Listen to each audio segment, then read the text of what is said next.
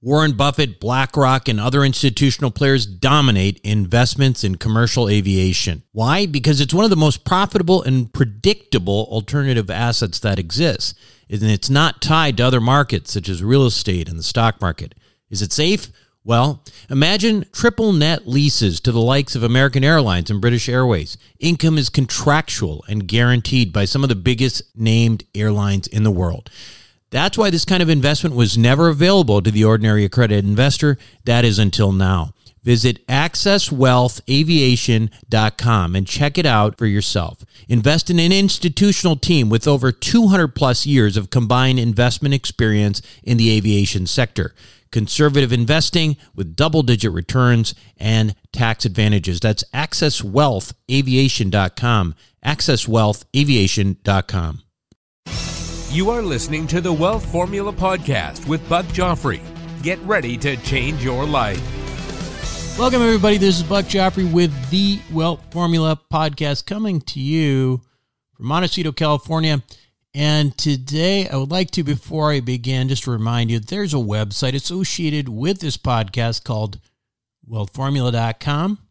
And if you are interested in getting some of the other resources like you know various books and webinar you know downloads and getting on some of our special lists like our investor club uh, head on over to wealthformula.com check it out. Uh, today i want to talk a little bit something a little bit different. I think it's it's different in the sense that you know this is a personal finance show but listen personal finance ultimately the goal of personal finance is to create some level of economic stability and provide you an opportunity to enjoy your life, right? Be a happy person and uh, right off into the sunset or something like that. And, you know, this has been something I've been thinking about a lot lately, you know. So let me ask you, when was the happiest time of your life? I mean, like, when I say happiest, I mean inner happy type happy that you know just being like super excited and stuff. And the funny thing is for me when i really think about it it's really about when i was a kid. So my childhood was by no means like you know was not all roses. I mean i didn't grow up super rich or whatever and it wasn't perfect family whatever. But you know the little things in life brought me a ton of joy when i was a kid. I remember riding my bike to friends' houses and knocking on their doors because that's what we did in the 80s. We didn't have cell phones. We didn't really even bother calling. We just knocked on people's doors and said, Can you play? Anyway, getting a group of friends together for impromptu baseball games, street hockey, whatever, or just riding around on the bikes and going places we shouldn't have gone. We used to go to like some sort of old military, uh, you know, uh, place and, uh, in, in Minneapolis, St. Paul area that that was abandoned. I'm sure there was all sorts of chemicals there that uh, we shouldn't have been inhaling or whatever playing on. But anyway, school too was fun, right? Elementary school felt like a camp. See your friends every day, play at recess, and I'll learn some cool stuff once in a while. No pressure, just you know, pure routine, right? Nothing else. Just kind of like going there every day, not really worrying about anything. And you know, I had my intellectual curiosities as well. Okay, they were not maybe super high end intellectual curiosities, but I was an avid reader of the sports page, the newspaper, would follow very closely what was going on in the NHL and the NFL, it was a virtual encyclopedia on all these issues. And it was pure joy for me to scour the library and books on famous athletes, so, you know, that was, to me, that was like a super, super happy time in life. And then by the time high school rolls around, a lot of the joy of academics was gone. Sure, I was a good student, but, you know, it was like now it was about getting into good colleges and stress and worrying about the future. Well, at least I got to play sports still, so that was fun. I discovered girls, which brought a new level of interest for me uh, to be at school in the first place. And so that was fine. And while I kept a steady state of parting going into college, my academic, you know, work now became more and more of a job. I I decided to go to medical school. I realized I couldn't afford to take art, acting classes, classes uh, that I wasn't sure I was going to get an A in. So I just stuck to as much as I could advanced biochemistry, molecular biology courses. Of course, that sounds funny to some of you, but yeah, I mean, that's what I knew I'd get the A in. So anyway, I wasn't doing any sports anymore at that point. I had no real intellectual pursuits outside of my job. I call it the job as a pre med student because all I did was study um, you know, and and had an, and I was an organic chemistry tutor too, so I guess that was a job, a job too. And then medical school is really just, you know, it was an extension of that specialization, really interesting, but really specialize, not leaving much time for anything else in my life. So now the point of all this is I track these different times in my life, and I can see the quote, you know, inner joy levels dropping precipitously at each step. And why is that? Well, I think my drops, at least in inner happiness, seem to be correlated to the times in my life when I transitioned from enjoying the present time as a kid. Uh, as a kid, as you know, like when you do when you're a kid, you you didn't, you know, you focus on what you're doing. You got your pickup game, knocking on people's doors, right? And then you you you pretty quickly have to start thinking about the future and the trajectory of going to college and what are you going to do with your life and specializing, you know? And I spent so much of my life sacrificing the present for things in the future. Um, you know, I gave up by most of my 20s uh, to medical school and surgical residency. I set my mind to create successful businesses and investments that I could make all the money that I wanted to make. But here's the thing, and this is going to happen. If it hasn't happened to you, it'll happen some point. I'm kind of here. I'm here, right? Sure, I'm always happy to become richer. I, I am not, you know, and, and have more money, but I I've already surpassed anything I thought I would I would make financially. So now what? right? Of course, I continue to keep doing what brought me here, but you know, there's other things in in life that are important. So, so what I did, and as I was starting to think back, is okay. Well, what are those things that got me, you know, really happy as a kid? Maybe I should start seeing if I can reverse engineer myself back into having a little bit of that childhood mindset.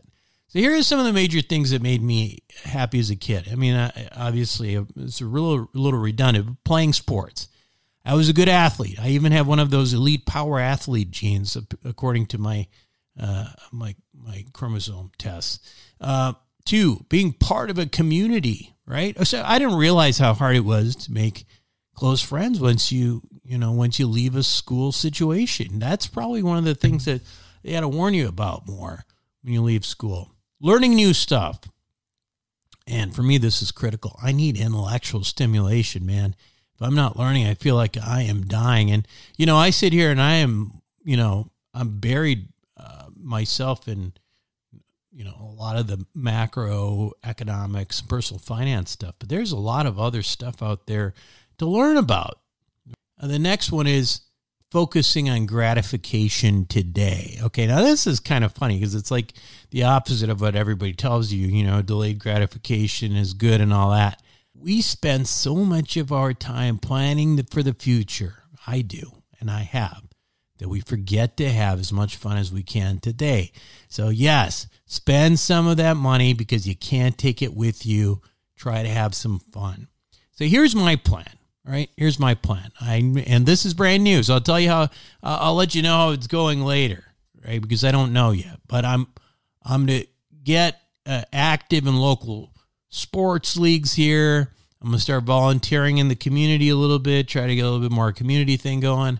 I'm gonna read a book about something random every week, and I'm going to buy some needless fancy stuff uh, and not feel guilty about it because you know what i'm not even kidding uh, i'll tell you you know it's it's like you, you gotta enjoy some of this stuff uh, that you work for Anyway, all this stuff I'm talking about has been on my mind for a while. Then I heard about the work of Frank Keil.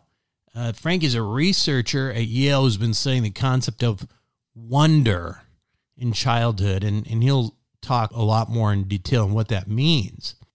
But I was intrigued by how these ideas could really be applied to this journey that I'm talking about now. Anyway, uh, Dr. Keil's research on children and wonder is really fascinating stuff. He's got a great book out there that he's going to talk about, and it might provide you some of the ideas, uh, uh, some some ideas for yourself on how to bring back some of that youthful vigor into your own spirit. So if you're looking for something like that, uh, you're definitely going to listen to this bot, this uh, this uh, discussion with Dr. Keil that we'll have right after these messages. What do the Rothschilds, the Romneys, and the billionaire hedge fund managers know that you don't about growing and protecting wealth? As you might imagine, the wealthy have a few tricks up their sleeves. One strategy allows you to grow wealth tax free at a compounding rate with no volatility it protects your money from creditors and lawsuits, and it lets you invest the same money in two different places at the same time. How about that for amplifying wealth? To learn more, go to wealthformulabanking.com. Again, that's wealthformulabanking.com. Self storage is a necessary evil. It's where you keep your stuff and forget about it. No wonder this stuff is so profitable and recession resistant. The Wealth Formula community, well, we've benefited from that. We've made lots of money in this space with Reliant Real Estate, one of the largest self storage companies in the country. With an average investor internal rate of return of almost 34%, with hold times just over three and a half years, these guys know what the meaning of velocity of money is. If you're an accredited investor, make sure to check out what they're up to right now at ReliantFund4.com. Again, that's ReliantFund4.com. Welcome, everybody. My guest today on Wealth Formula Podcast is uh, Dr. Frank C. Keil, PhD, and he is uh, the Director of Cognition and Development Lab at Yale University. He's also the author of a, a recent book called Wonder Childhood and Lifelong love of science. And it's, um, well, first of all, welcome, welcome to the show, Frank.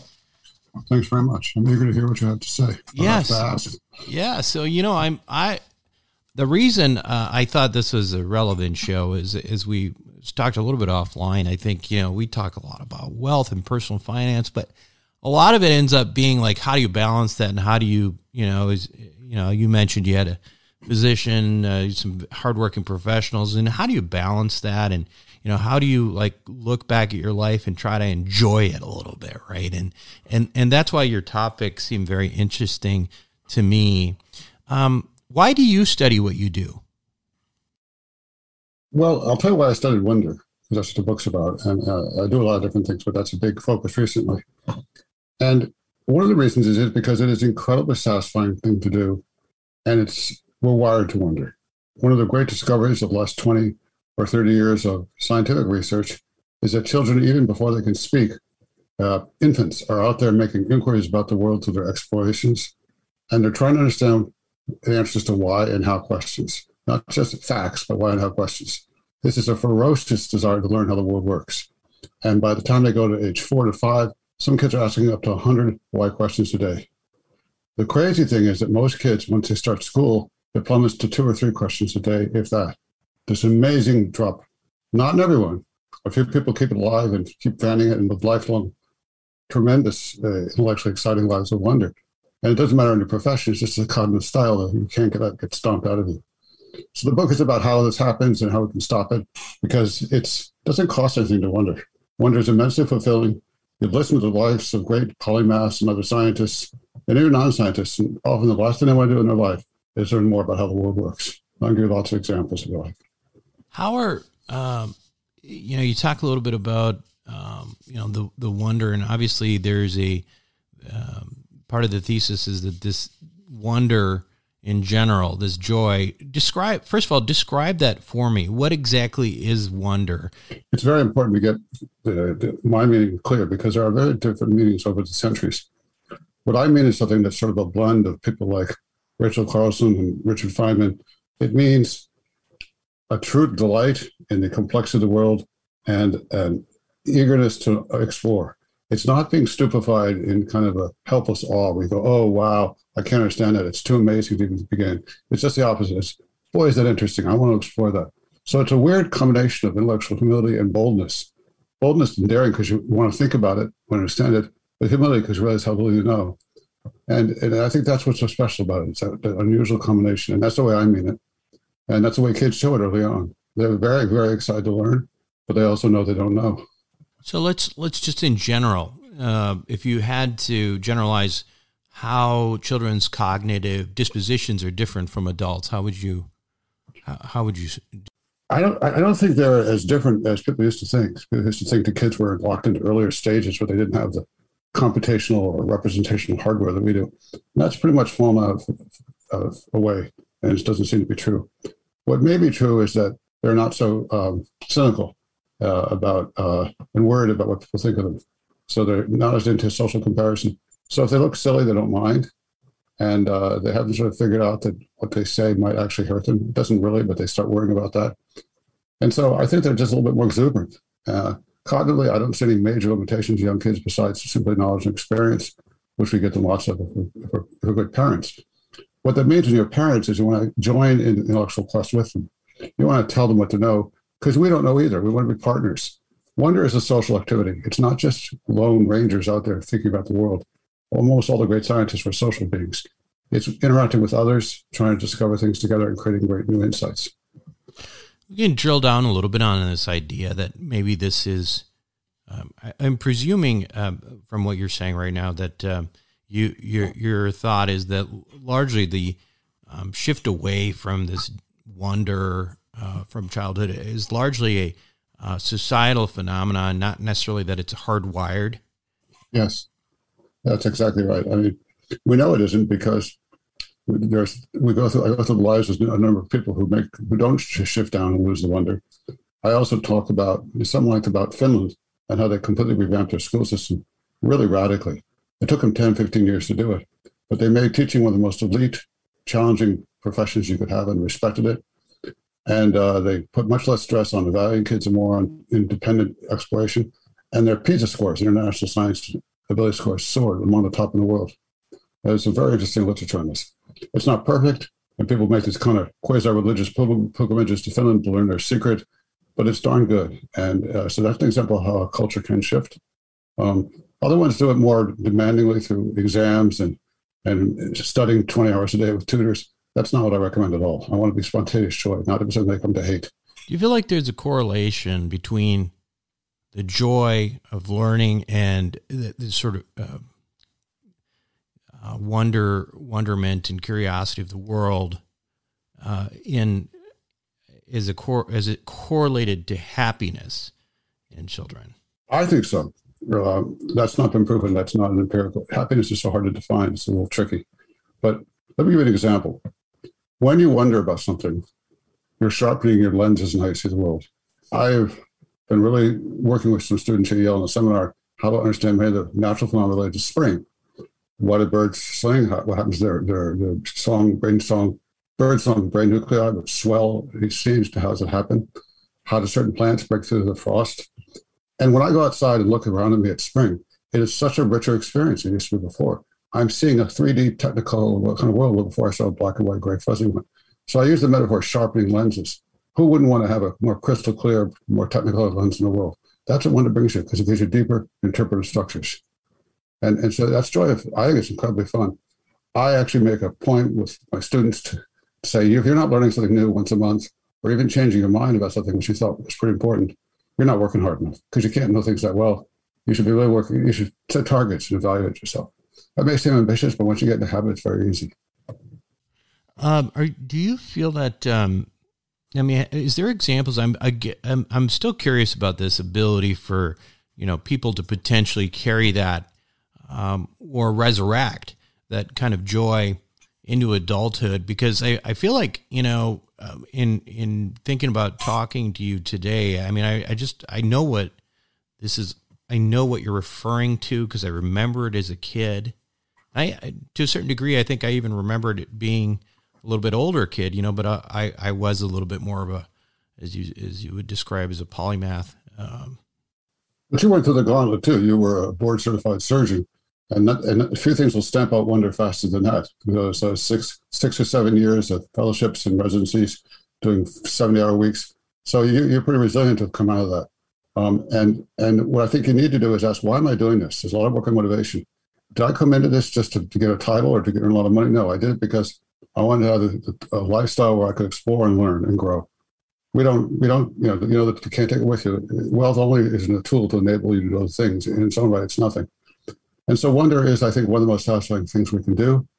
And uh, it's not hard to grow it. If you have children or you, you know children, don't ask them fact questions, ask them why and how questions, and confess them your own ignorance.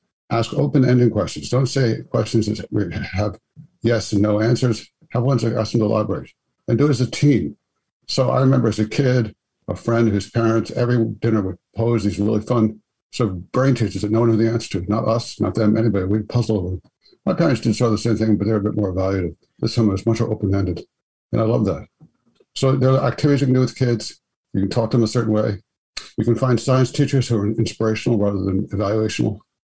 Uh, I had a science teacher as a child who just blew me away. He taught everything in the history of science. So he taught about internal combustion engines, which at that point were the car engine, from the evolution of explosive of chemicals back in China and firecrackers to cannons to steam engines. He did a whole chronological story on how it came together to make piston engines, and about the same time as a traditional science curriculum. And it made it so real, so fascinating, so human. And I remember every lesson he took as a kid in the fourth and fifth grade. And those kinds of teachers can make a difference. So if you see them, grab onto them and hold on to them for your kids. I'm curious in terms of the, if this is a you know a, a, change that's caused by society rather than being hardwired. Are there are there other cultures um, well, I mentioned the Finnish culture. The opposite, Finland, the, the opposite cultures would be those that are so intense on evaluations and testing. And I, by the way, I'm not against standardized testing. I think we have to get a sense of merit. There's a whole other issue I'm not an expert on, but I read on a lot. I do with merit and economic strength. I'm sure you know about and read about this. So I, I, think it's a complicated issue. But if kids feel they're being evaluated, the only reason they're learning is to get a, a lot wrong, that stifles motivation. Motivation has to be saying, I want to do this because I do it, not because of an external reward. I want to learn because it's fun and I have a richer life experience. So if you are in a culture where achievement is important and it's a meritocracy, you can have that, but you have to also remind them that part of just the joy of learning. And it's a tricky balance. I don't mean to underestimate it. You know, you went to good schools. I went to good schools. You have to work very hard and do well in those standardized tests. But you have to ask, why am I doing this? And your parents have to take the right attitude. But also, I, I think there's a um, in some respect, and I'm sure you've addressed this, but there's this there's almost a little bit of a negative feedback loop sometimes when you start associating those uh, years in your life where all you did was study stuff like that and and becomes uh, sort of rather than something of wonder becomes something of a um, a job yeah it, well uh, mark mark lepper a psychologist at stanford years ago wrote a paper called turning play into work and, and that's what you can do any kind of external reinforcement, whether it be money or praise or gold stars, you have to is really a dangerous thing to do. You have to because people say, "Why am I doing this?" Oh, for that reward, not because I like it. They're paying me to do this. It must be really wretched that I do this. So you, it's okay. You can get around that, but you have to take the mindset. I would do this anyway. Isn't it great that I also get paid? And and you have to kind of rethink why you're doing it and think about, do I really love to do this? And keep reminding yourself of that. That's a very important way of thinking about it. And parents can help, or people around you can help. Be models. Um, how has uh, technology impacted wonder? I mean, obviously, when you're talking about children who may not even be of reading age or whatever, that you know, that maybe it's, it, but but but oh, it's a big question. I think it's a huge issue. I have a section of the book on this where I talk about the kids of today, the teenagers, may be losing all sense of the mechanistics uh, mechanisms undergird our reality. Uh, for example, I had a 1963 Triumph Spitfire, which was a beautiful, wonderful car, but always broke down. But I know every piece of that car because you could buy a thin manual, like a thin phone book, and see every single part. It had no transistors because the radio was broken. Now, a Mazda Miata, which is about the same size today, has several billion transistors. Everything's encased in these blocks of silicon. You can't see a thing. I have a class of seniors I taught this spring, Yale seniors. I think the best anybody could do in that class in terms of mechanics was change a tire. Most of them couldn't. Uh, but change a tire in a car. In my high school generation, they could take about everything. So the world is becoming a mechanism desert in terms of easy inspection, whether it's toasters, which are now all solid state, or light bulbs or anything that used to be easily transparent to how it worked is all disappearing. And that's one of the great engines of wonder, having a working vocabulary of basic mechanisms. If you don't know some idea of the basic machines that even the Greeks knew about and how they make the world walk along, you just skating the surface, you're in deep trouble. Kids think they can code, and that's what they're doing instead, but they can't code most of them. You talk to people in Silicon Valley, and these kids usually come out knowing sort of how to use operating systems, but not the basic coding. So I think we're losing the battle if we're not careful. We're getting basically kids who can't do very well. They say, oh, I'll just Google it, but they don't know how to Google. They don't know where to look. They don't know how to evaluate fake news from real news. I think it is a, actually a very important topic, and, and we cannot abandon this and assume we can just look things up. Google is, is empty if you don't know what you're looking for. Yeah, I mean, it is it, it is one of those things. I think uh, it, it's curious to me because on on the other hand, obviously you have the ability to you know, if you have access to a computer or a smartphone or whatever, you could actually learn about things, all sorts of things that if, if you wanted to, when I was uh, in elementary school, we'd have to hit the stacks and, you know, microfiche and all that. And, but the key, the key word is learn all sorts of things. What happens today is you get misdirected. So much of the software on the internet is designed to send you to extremes to get you to do clickbait. So try to look up something about health. Try to look up whether vitamins are good for you uh, which are mostly almost 95% of the vitamins people take out a section of book on this are completely unneeded. In your, your diet. They're, they're simply unnecessary. It's a huge multi-billion dollar uh, economy. And people are unable to evaluate that because when they go through Google without a sophisticated lens, without any sense of how things work, any sense of biological mechanisms, of ceiling effects, they get they get lost. And it's whether it's global warming or health. I mean, health is the most fascinating case. It's an enormous part of our economy, and most people have the most distorted or impoverished sense of how to value what claims are made. How can you restore wonder or can you practice strengthening wonder? Is there yeah, in, I, in, adults? I, I, I, do this with seniors and a senior seminar for departing seniors on wonder. And I make them come up with uh, something that they haven't thought about ever and learn about it. And, and, and so what, how, do, how do birds sing songs? Turns out they don't have vocal cords. They have this thing called syrinxes where they have two little sort of muscular systems there. They can actually do uh, duos in their own one throat. And they have a whole different way that's evolved. And so when they learn that, they just they, they come alive. And every week they have to make a five, 10 minute presentation about something they've never thought of before, and then talk about what how it's changed them. And almost all of them find it incredibly rewarding and fun. And then they start taking on more and more. So you just get people to practice that. You pose questions. It's best to pose questions you know the answer to. So next time you talk to, uh, assume you have, you have kids, I do. I have three little so girls. Time, yeah. How old, how old are they? 13, 9, and 7. And yes. Perfect. They are very, very curious. Very curious. No, that's good. They haven't yeah. stomped out yet. Ask them questions at dinner. Ask them questions which you don't know the answer to. Yeah. And and, and there's so many fascinating things. I have a three-year-old who's who, the granddaughter who's extremely curious, and she's made me learn all sorts of things I've thought of before. So yeah, it's fascinating stuff. So I'm curious. Also, in your in your adult Tell, tell me a little bit about the studies like that you've done. Like, I mean, I'm curious if you can give us some examples of, sure. Um, since we, we do have sort of a scientific bent. Well, I'll start with some very young ones because yeah. this is one of the studies we did. Others have done similar studies. It just blew me away. It's a little hard to describe, so I'll go a little slowly. Imagine, I'll, will give you a metaphorical case, I and we take the precise materials if you want. Imagine you come into a room and uh, everything is strewn all over the place. It's a complete mess. It's like your adolescent's nightmare. Uh, you know, all the toys, all the clothing, it's a big mess. And now you see a, uh, a ball roll into the room, and the ball leaves. It's a dynamic ball, and it's all suddenly ordered. You think that would be crazy. If you saw a very neatly ordered room, and you saw a big, huge, you know, medicine ball rolling and here going around, come out, and it's everything's a mess. That makes sense. So you can go from order to disorder with either an animate agent or an inanimate agent, but you can only go from disorder to order with an animate agent. We created those scenarios and videos with kids who couldn't speak, 11 month olds, and they would be shocked when a ball could create order, but totally unsurprised when, when an intentional agent could. And so they're, they're, they're, it's almost like the idea about entropy and only intentional agents can create order. And they get this at some intuitive level and replicate it in some other labs before they can even speak. That's probably the most profound example. Uh, and, and I, we did a lot of work on that. We've done work with three and four year olds showing their most fascinating mechanism, not by facts, not by even function, but they want to know the clock works. That's what they find the most satisfying. That's what they think is the most interesting and most sustaining. They think that someone who has that kind of knowledge has the most power to make generalizations and learn about other things. They get it. And uh, so we do lots of studies on that. What kind of information do kids find attractive? What can they learn the most from? And what context is it most powerful? And one of it is the social context. We've done work on cooperation versus competition and, in, in argument, arguing to win versus arguing to learn. In too many cultures, people think the only point of arguments is what lawyers do. You're trying to smash the other guy. But arguments are incredibly powerful vehicles for learning cooperatively. I have lab meetings once a week. We argue all the time, but it's not to beat the other person. It's to build something by testing each, stress testing each other's ideas. I think the most successful companies and corporations, venture capital, whatever, they're always arguing, but not to destroy each other, but to try to figure out what are the weaknesses, what are the, and probe and figure out how to make things better together. And that's a mindset thing that you can do.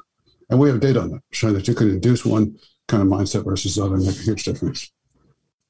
Does that make sense? Yeah, absolutely. Well, good stuff, um, Dr. Keil. This is uh, this has been really fun. Um, again, the book is Wonder, uh, Childhood and uh, the Lifelong Love of Science. Um, I know it's a it's available on Amazon and and the, I assume the rest of the usual outlets. Yes, it's it's everywhere, and Kindle and also hard copy. I will give kudos to my artist who made an artist at the, at the press, publisher, made a gorgeous cover. So I recommend the hard copy. And um, yeah, good. And it, it's obviously uh, written in a manner where you know you don't have to have a significant science background. It's just you have to have some wonder, right? I mean, that's really what it comes down to. I think you'll find it rewarding if you've never had a word of psychology, as long as you read it with care and interest, and you and you're you can learn more about the world. And we all should. It's it's universal. Thanks for coming on Wealth Formula Podcast, Dr. Keil. Thank you very much for having me. We'll be right back. Welcome back to the show, everyone. Hope you enjoyed it. And yeah, I know it's not a personal finance show, but again, we have to sometimes figure out what it is, is what exactly it is that we're trying to do here. Like, you know, the reason we try to try to make enough money uh, and have personal uh, success in personal finance is ultimately so we can enjoy our life. And we're not, you know, most of you, pretty much everybody who listens to this podcast is smart and has a lot of interest. And I think if you go back and you try to think about the things that made you happy when you were younger and try to implement more of those things in your life as you can as you start making more money i would encourage you to do so. And then maybe we can uh, we can check back and see how each other are doing. That's it for me this week on wealth formula podcast. This is buck joffrey signing off. Thank you for listening to the Wealth Formula podcast. Visit us on the web at wealthformula.com the information contained in this podcast are opinions, not fact. As always, consult your own financial team before making any investment. See you next time.